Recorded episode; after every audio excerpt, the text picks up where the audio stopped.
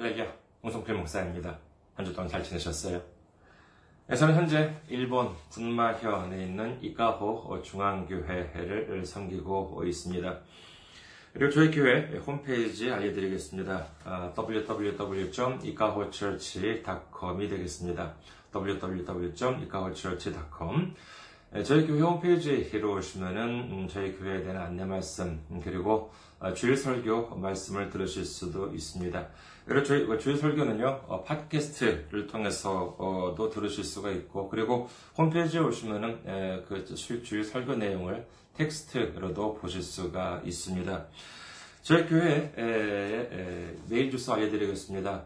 아, 이카호처치 골뱅이 gmail.com이 되겠습니다. 이카호처치 골뱅이 gmail.com 아, 이곳으로 메일을 보내주시면요 제가 언제든지 직접 받아볼 수가 있습니다. 그리고 어, 선교 후원으로 어, 섬겨 주실 분들을 위해서 안내 말씀드립니다. 아, 먼저 한국에 있는 은행이죠. KB 국민은행입니다. 079-21-0736-251입니다. KB 국민은행 079-21-0736-251입니다.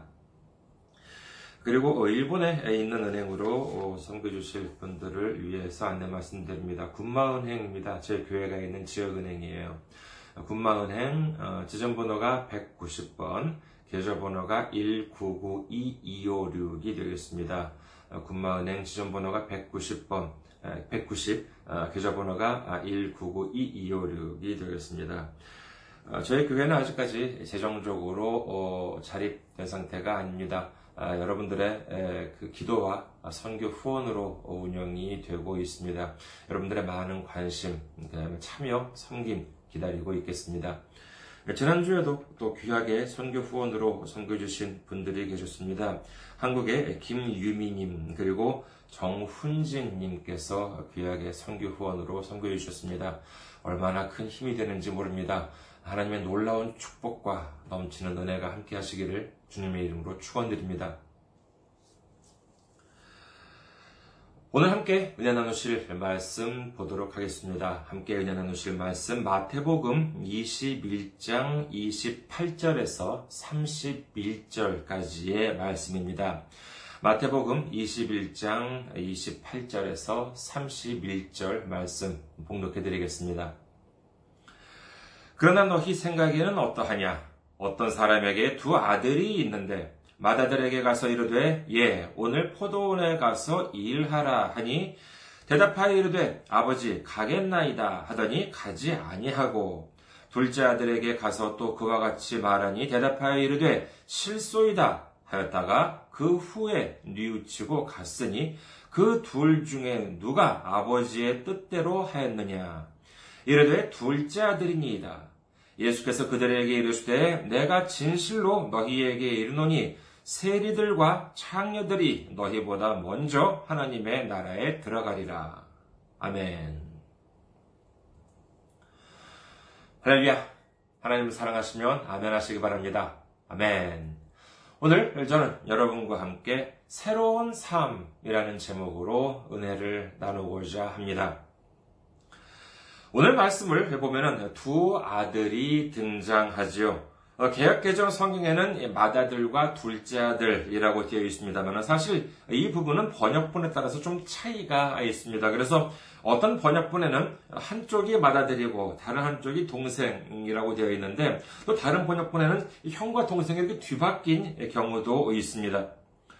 흥미로운 경우는 보면은요, 그, 어, 흥미로운 것은 일본어 성경을 보면은 출판사에서, 같은 출판사에서 나왔음에도 불구하고 예전에 그 신개혁판이라고 하는 일본어 성경이 있는데 거기에는 지금 현재 우리가 사용을 하고 있는 한글 성경과 똑같은 순서로 되어 있습니다만은 얼마 전에 새로 나온 어, 신개혁 2017년 어, 판에 의하면은 한글 성경과는 뒤바뀐 순서로 기록이 되어 있습니다.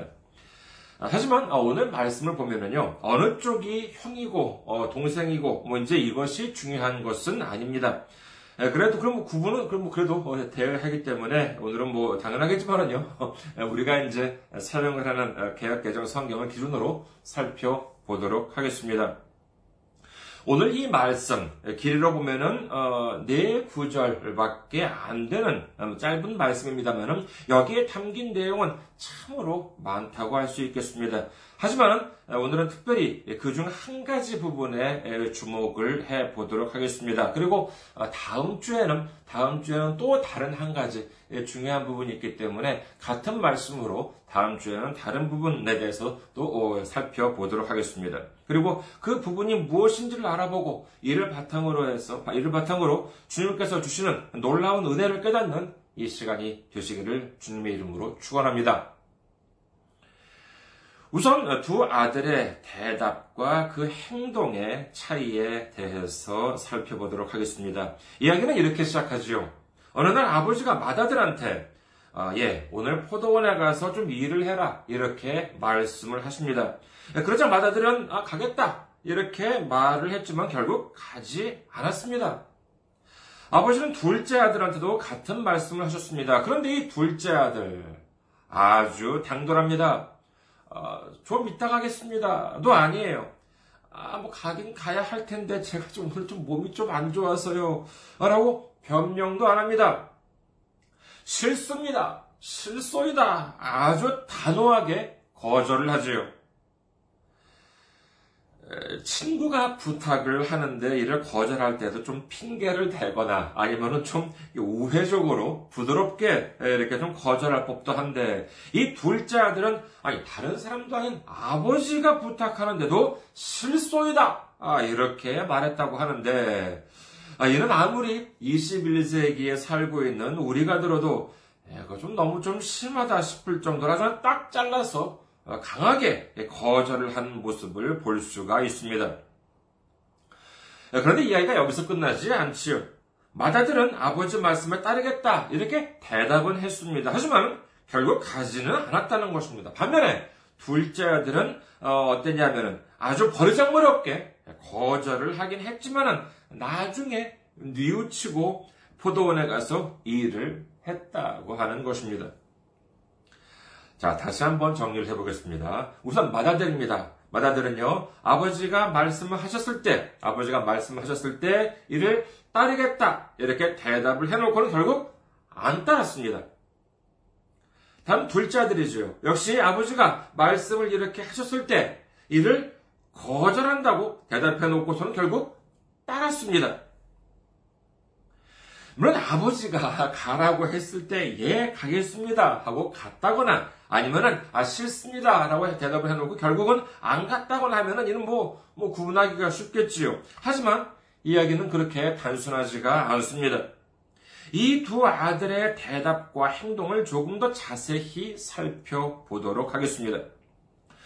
마다들의 경우, 마다들의 경우는 포도원에 가라라고 하는 아버지의 말씀에 대해서 가겠다라고 대답한 다음에 결국은 안 갔다라고 하는 것이죠. 자세히 보면은 이 가겠다라고 하는 대답, 어, 그 다음에 그 뒤에 안 갔다라고 하는 행동 사이에는 아무것도 없습니다. 그냥 말만 하고 안 갔다는 것이지요.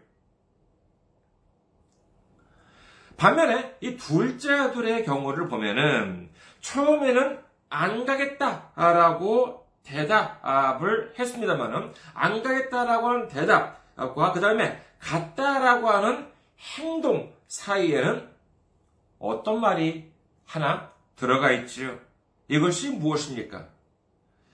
예, 잊어버리셨을 경우도, 잊어버리셨을 수도 있으니까 다시 한번 보도록 하겠습니다. 마태복음 21장 30절 말씀입니다. 둘째 아들에게 가서 또 그와 같이 말하니 대답하여 이르되 실소이다 하였다가 그 후에 뉘우치고 갔으니라고 되어 있습니다. 그렇습니다. 마다들의 경우에는 이 간다라고 말만 해놓고 그 대답과 그 안 갔다라고 하는 행동 사이에는 아무것도 없습니다. 그러나 둘째 아들의 경우에는 안 가겠다 이렇게 대답과 그 다음에 갔다라고 하는 행동 사이에는 바로 이 뉘우침이 있는 것입니다. 이것이 바로 오늘 주목해야 할 부분이라고 할 수 있습니다. 여기서 이 뉘우침이라고 하는 것은 단순히 마음이 바뀌어서 뭐 변덕을 부려서가 아닙니다. 이 뉘우침에는 중요한 두 가지 의미가 동시에 담겨 있다는 점을 우리는 기억해야겠습니다. 그것이 무엇인가 하면은 하나는 후회이고 그 다음에 다음은 회개입니다. 지금까지 우리가 살아온 인생을 되돌아보면 어떻습니까? 자랑스러우십니까? 내 인생 되돌아보면 조금도 후회할 부분이 없어요. 부끄러운 점이 없습니까? 어, 글쎄요, 뭐 여러분은 어떠실지 모르겠습니다만 저는 그렇지 않습니다. 후회되는 거요? 얼마나 많은지 모릅니다. 부끄러웠던 경험이요? 아이고, 정말 많지요.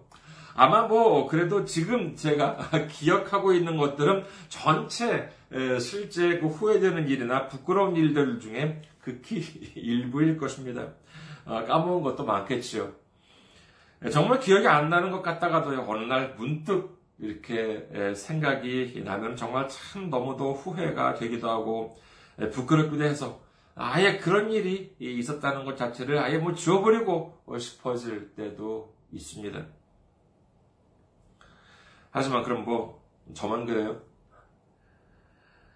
뭐 여러분께서는 어떠신지 한 분 한 분 여쭤볼 수는 없겠지만은요. 성경에 보면은요, 역시 저처럼 그렇게 생각이 되겠다라고 하는, 어, 그렇게 보이는 사람들이 꽤 많이 있습니다. 아브라함은 어떻습니까? 창세기 12장 10절에서 20절에 보면은요, 하나님께서 기껏 가나안 땅으로 인도해 주셨는데도 잠깐 거기에 기근이 들었다고 해서 자기 멋대로 이집트로 어, 갔다가 하마터면은 자기 아내를 빼앗길 뻔한 위기를 겪고 맙니다. 이런 남자로서 대단히 수치스러운 일이라고 할 수 있을 것입니다. 다윗 왕은 어떻습니까? 사무엘하 11장을 보면은요, 자신의 충신 우리아의 아내를 빼앗아서 자기의 아내로 삼고 우리아는 전쟁터에서 고의로 죽게 만들어 버렸습니다. 있을 수 없는 부끄러운 일이 성경에 너무나도 자세히 기록되어 있습니다. 성경이 어떤 책입니까? 몇 천 년 동안 전 세계에서 가장 많이 읽히고 있는 대베스트셀러 아니겠습니까? 전 세계 사람들이 그렇게 오랫동안 읽혀지는 네, 그와 같은 책 속에 자신의 무용담, 자랑스러운 부분이 아니라 부끄러운 부분이 적혀 있다고 한다면 그 기분이 어떻겠습니까? 그래서 제가 만약에 아브라함이나 아, 다윗이었다면 어떻게 해서든지 하나님이나 예수님한테 좀 부탁을 해서 아무도 모르게 좀 그 부분은 좀 어떻게 좀 지워줄 수가 없겠습니까? 빼주실 수가 없겠습니까? 그렇게 부탁을 했을지도 모르지요. 어디 그뿐인가요? 신약에도 있습니다. 베드로를 보십시오. 주님을 3년이나 따라다녔음에도 불구하고 예수님이 떠나자 곧바로 예수님을 부인했습니다. 마태복음 20장 20절 이후에 보면은요, 형제 요한과 야고보의 어머니가 다른 제자들이 다 보는 앞에서 이 그 자기 두 아들을 데려와 가지고 하는 말이 나중에 하나님 나라가 임하시거든 우리 아들 좀 높은 자리에 앉게 해달라 하고 부탁을 합니다. 이것도 참 요한이나 야고보가 나중에 생각하면은 부끄러울 수도 있는 노릇이겠지요. 아유, 그때 우리 엄마 좀 말릴걸. 괜히 이렇게 따라가가지고는 몇 백 년, 몇천 년 동안 이렇게 창필당하고 있다. 이렇게 생각할지도 모릅니다. 또 예수님의 제자 도마는 어떻습니까? 그런 다른 제자들이 부활하신 예수님을 만났다. 이렇게 얘기했지만은, 그는 끝까지 믿지 않았습니다. 자기는 아직 안 봤었거든요. 그때까지는. 그리고 이렇게 말을 하지요. 요한복음 20장 25절.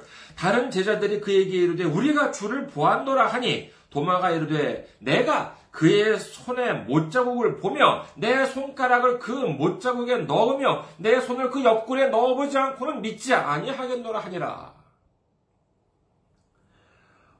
어, 끔찍한 말, 어마어마하게 끔찍한 말까지 하면서 아주 강하게 나는 믿지 않겠다 이렇게 주장을 합니다. 하지만 이로부터 8일 뒤에 예수님께서 부활하신 예수님께서 실제로 도마 앞에 나타났습니다. 뭐 그렇다고 뭐 도마가 뭐 그때 뭐 진짜로 못 재우겠고 손가락을 넣어본 것은 아니에요. 하지만은 이 부활하신 예수님을 직접 보니까는 안 믿을래야 안 믿을 수가 없게 된 것입니다. 과거에 자기가 그런 고집을 부렸다는 것이 얼마나 부끄러웠을까 하는 생각을 해보았습니다. 또 뭐, 제자 마태는 또 어떻습니까? 그런 예수님의 사도로 부르심을 받기 전에는 세리였지요. 이 세리라고 하는 것은 당시 로마의 식민지였을 때 그들의 앞잡이 노릇을 해가면서 동족의 피를 빨아먹었던 매국노의 대명사와 같은 어, 직업이었습니다. 어쩌면 마태는 그와 같은 부끄러운 과거를 역시 지우고 싶었는지도 모릅니다. 그렇다면 다른 사도들은 괜찮았습니까? 부끄러운 점이 없었을까요? 자, 오늘의 문제입니다. 예수님이 잡히셨을 때 마지막까지 예수님을 지켰던 사도가 누구였을까요? 마지막까지 목숨을 걸고 예수님을 지켰던 사도가 누구였을까요? 아시겠습니까? 성경은 충격적인 한 구절을 남겨놓았습니다. 마가복음 14장 50절입니다. 마가복음 14장 50절. 제자들이 다 예수를 버리고 도망하니라. 참으로 기가 찰 노릇입니다. 예수님과 그렇게 오랫동안 지내왔으면서, 그렇게 은혜로운 말씀을 수도 없이 들어왔으면서, 놀라운 기적들을 수도 없이 봐왔으면서, 그럼에도 불구하고 그들은 예수님을 헌신짝처럼 버리고 도망쳐버렸다는 것입니다. 왜 그렇게 되었을까요? 뭐 당연한 말입니다만 그때는 아직 신약 성경이 없었습니다. 하지만 예수님께서는 성령님이 장차 오시게 되면은 어떻게 되는지를 다음과 같이 말씀해 주셨습니다. 요한복음 14장 26절입니다. 요한복음 14장 26절. 보혜사 곧 아버지께서 내 이름으로 보내실 성령 그가 너희에게 모든 것을 가르치고 내가 너희에게 말한 모든 것을 생각나게 하리라. 아멘. 성령님이 오시면은 그때까지 예수님께서 말씀하셨던 모든 것들이 생각난다는 것입니다. 바로 이와 같은 능력으로 인해서 오늘날 우리가 가지고 있는 복음서 성경이 완성된 것이지요. 이러면 또 오해할 수도 있을 것 같아서 미리 말씀을 드리겠습니다만 지금도 그러면 자 성령님이 우리에게 오시면은 성경을 읽지 않아도 달달달달 외우게 된다 그런 뜻이 아닙니다. 당시에는 성령이 아직 없었기 때문에 성령님의 능력으로 말씀을 우리 안에 머물게 해주셨다는 뜻이죠. 하지만 지금 우리에게는 성경이 있기 때문에 얼마든지 언제든지 펴서 말씀을 공부할 수가 있습니다. 우리 마음 안에 우리 안에 말씀을 담아둘 수가 있게 된 것이지요. 이 말씀이 우리 안에 없으면 아무리 훌륭한 목사님이나 신학교 교수님이 아니라 예수님을 직접 따라다녔다 하더라도 소용이 없습니다.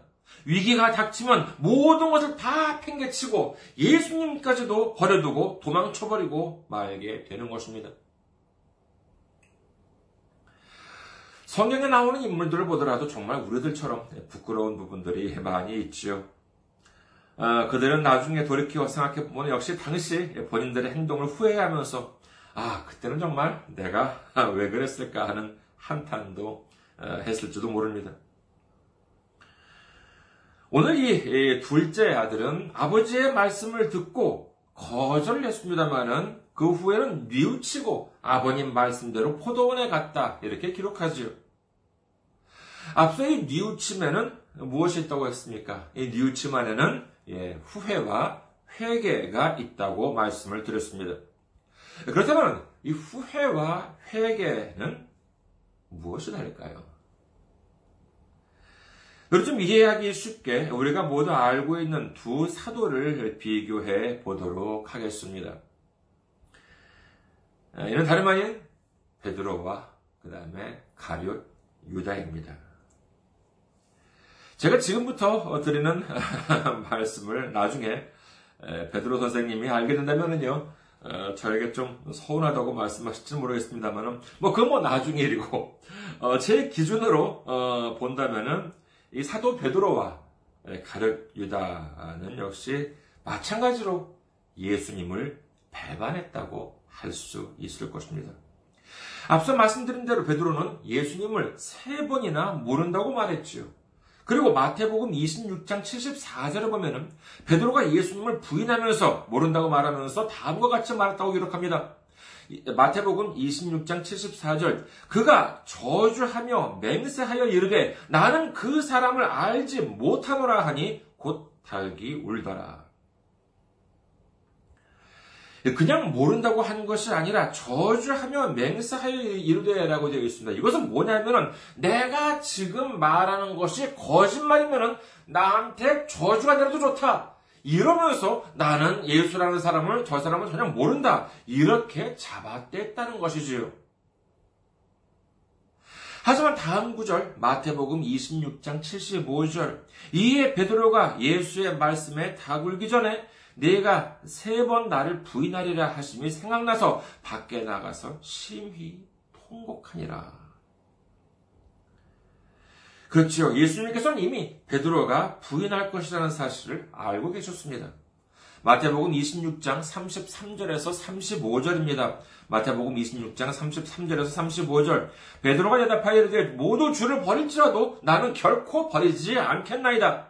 예수께서 이르시되 내가 진실로 내게 이르노니 오늘 밤 다 굴기 전에 네가 세 번 나를 부인하리라. 베드로가 이르되 내가 주와 함께 죽을지언정 주를 부인하지 않겠나이다 하고 모든 제자도 그와 같이 말하니라. 이렇게 호언 장담을 했던 베드로의 부인은 장도 바뀌지 않은 똑같은 예, 마태복음 26장 70절부터 시작합니다. 장도 바뀌지 않았어요. 얘는 뭐 그렇다고 베드로가 부족해서라기보다는 사람이란 참 이처럼 연약한 존재일 수밖에 없다는 뜻도 되는 것이 아닐까 합니다. 흥미로운 점은 베드로가 이렇게 부인할 것도 미리 말씀하셨던 것처럼 어, 예수님께서는 가룟 유다가 예수님을 배반할 것이다 라고 하는 점도 이 마태복음 26장 21절에서 25절에서 분명히 말씀하셨습니다. 이렇게 보면은요, 정말 베드로와 이 가룟 유다는 비슷한 점이 많지요. 예수님을 세 번이나 모른다고 했던 베드로가 그렇게 심히 통곡했다고 하니 대단히 후회를 했다고 할 수 있을 것입니다. 또한 가룟 유다도 예수님을 배반한 다음에 후회를 했습니다. 그런데 가룟 유다는 어떻게 됐을까요? 마태복음 27장 3절 보면은요, 그때 예수를 판 유다가 그의 정죄됨을 보고 스스로 뉘우쳐 그 은 30을 대사장, 대제사장들과 장로들에게 도로 갖다 주며 여기서 유다도 뉘우쳤다라고 나옵니다만은 아, 이는 여기 보면은요 여기는 회개가 포함이 안 된 후회일 뿐이라고 한다는 것을 우리는 다른 번역본들과 비교해 보면 자세히 알 수 있습니다. 그래서 이 회개하지 않고 그저 후회밖에 안 한 이 유다는 어떻게 될까? 어떻게 됐을까? 마태복음 27장 5절 유다가 은을 성소에 던져놓고 물러가서 스스로 목매어 죽은지라. 사람이 후회를 하게 되면은요, 어, 저 자신도 그런 경험이 많이 있습니다만, 나 자신이 참 싫어집니다. 후회함으로 인해서 스스로 목숨을 끊는 사람들 보면은 자신이 싫어지고, 그리고 세상이 싫어졌어, 어, 이겠지요. 내가 그때 왜 그랬을까? 하는 마음을 지울 수가 없어서 그렇게 극단적인 선택을 하게 되는 경우도 있지 않을까 합니다. 예수님을 부인한 베드로도 그렇고 예수님을 팔아버린 가룟 유다도 마찬가지입니다. 둘 다 잘못을 저질렀죠. 그리고 후회를 했습니다. 하지만 거기서부터가 달랐습니다. 가룟 유다는 거기서 멈춰버렸습니다. 후회해서 멈춰버린 것이죠. 자신의 부끄러움 속에서 헤어나올 수가 없었습니다. 하지만 베드로는 어땠습니까? 심히 통곡할 정도로 자신이 부끄러웠을 것입니다. 하지만 거기서 멈춰서지 않았습니다. 회개를 했던 것입니다. 그 증거로 바로 주님 앞으로 다시 돌아왔다는 것을 보면 우리는 알 수 있습니다. 후회해서 멈추면 주님 곁을 떠나게 됩니다. 그러나 회개를 하고 돌아온다면 주님께서는 우리를 언제나 받아 주실 줄 믿으시기를 주님의 이름으로 축원합니다. 예수님께서는 이 비유에 대한 말씀을 마치시고 질문을 하나 하시지요. 그런데 그 질문 내용이 또한 대단히 흥미롭습니다. 뭐라고 물으셨는지 기억하십니까? 마태복음 21장 31절 초반부입니다. 그 둘 중에 누가 아버지의 뜻대로 하였느냐? 참으로 오묘한 질문이십니다. 보통 우리 같으면요, 맏아들과 둘째 아들 중 누가 더 착한 아들이라고 생각하십니까? 라고 물을 법도 한데, 그게 아니라, 누가 아버지의 뜻대로 하였느냐라고 물으셨던 것입니다. 착한 사람이요. 아까 말씀드렸던 것처럼 가겠다라고 대답을 해놓고 정말 간 사람이겠지요. 그러나 굳이 예수님께서는 그런 모범적인 사람을 예로 들지 않은 이유가 무엇일까요? 이유는 두 가지가 아닐까 합니다. 하나는 로마서 3장 10절. 기록된 바 의인은 없나니 하나도 없으며. 예, 그렇게 착한 사람 하나도 없다는 것입니다. 그렇기 때문에 아예 그런 무리한 말씀을 예수님께서는 안 하셨던 것이지요. 그리고 두 번째 이유, 누가복음 5장 32절. 내가 의인을 부르러 온 것이 아니요 죄인을 불러 회개시키러 왔노라. 예수님께서는 착한 사람을 찾으러 오신 것이 아닙니다. 잘못을 저지른 사람한테 회개시키러 오셨다고 말씀하고 계신 것이죠. 그뿐만이 아닙니다. 누가 보면 15장 7절. 내가 너희에게 이르노니 이와 같이 죄인 한 사람이 회개하면 하늘에서는 회개할 것 없는 의인 아흔 아홉으로 말미암아 기뻐하는 것보다 더하리라.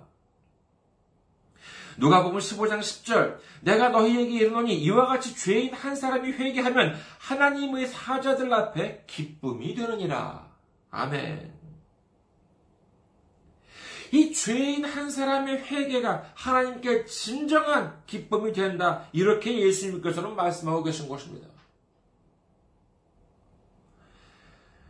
후회되는 것이 있습니까?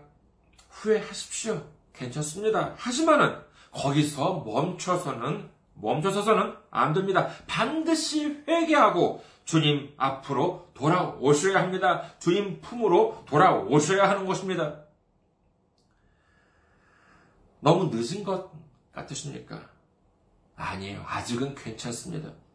지금 우리가 아침에 눈을 뜨고 하루를 시작할 수 있었다면 아직은 기회가 있습니다. 지금이라도 후회하고 회개하고 주님께로 돌아오시면 됩니다. 과거의 내 모습을 뉘우치고 주님의 말씀에 순종하는 삶을 바로 오늘 지금 이 시간부터 시작하시면 됩니다. 그것이 바로 주님의 뜻인 줄 믿으시기를 주님의 이름으로 축원합니다. 그러나 우리는 또한 잊지 말아야 합니다. 우리가 잊지 말아야 할 것, 그것은 바로 그 기회는 영원하지 않다는 것입니다. 마태복음 24장 42절에서 44절을 보겠습니다. 마태복음 24장 42절에서 44절. 그러므로 깨어있으라 어느 날에 너희 주가 임하는지 너희가 알지 못하느니라. 너희도 아는 바니 만일 집 주인이 도둑이 어느 시각에 올 줄을 알았더라면 깨어있어 그 집을 뚫지 못하게 하였으리라. 이러므로 너희도 준비하고 있으라. 생각하지 않은 때에 인자가 오리라. 마가복음 13장 33절 주의하라 깨어 있으라. 그때가 언제인지 알지 못함이라. 요한계시록 3장 3절 그러므로 네가 어떻게 받았으며 어떻게 들었는지 생각하고 지켜 회개하라. 만일 일깨지 아니하면 내가 도둑같이 이르리니 어느 때에 네게 이르는지 네가 알지 못하리라. 그날은 반드시 옵니다. 심판의 날은 반드시 옵니다. 그 전에 우리는 회개해야 합니다. 그리고 주님 품으로 돌아와야 하는 것입니다. 아직은 괜찮습니다. 과거를 더 이상 부끄러워할 것 없습니다. 주님이 모두 다 받아주십니다. 다만 우리에게 필요한 것은 진정한 유친, 진정한 회개입니다. 이것이야말로 진정한 순종으로 나아가는 길인 줄 믿으시기를 주님의 이름으로 축원합니다. 잠언 28장 13절 자기의 죄를 숨기는 자는 형통하지 못하나 죄를 자복하고 버리는 자는 불쌍히 여김을 받으리라 라고 성경 기록합니다. 우리 모두 내가 지금까지 짊어지고 있던 무거운 짐들을 주님 앞에 모두 내려놓고 회개하고 새로운 삶을 시작함으로 말미암아 정말 그야말로 진정으로 순종하는 삶, 주님의 뜻대로 살아가는 삶을 통하여 주님께 기쁨과 영광과 찬송을 드리는 우리 모두가 되시기를 주님의 이름으로 축원합니다. 감사합니다. 항상 승리하시고 건강한 모습으로 다음 주에 뵙겠습니다.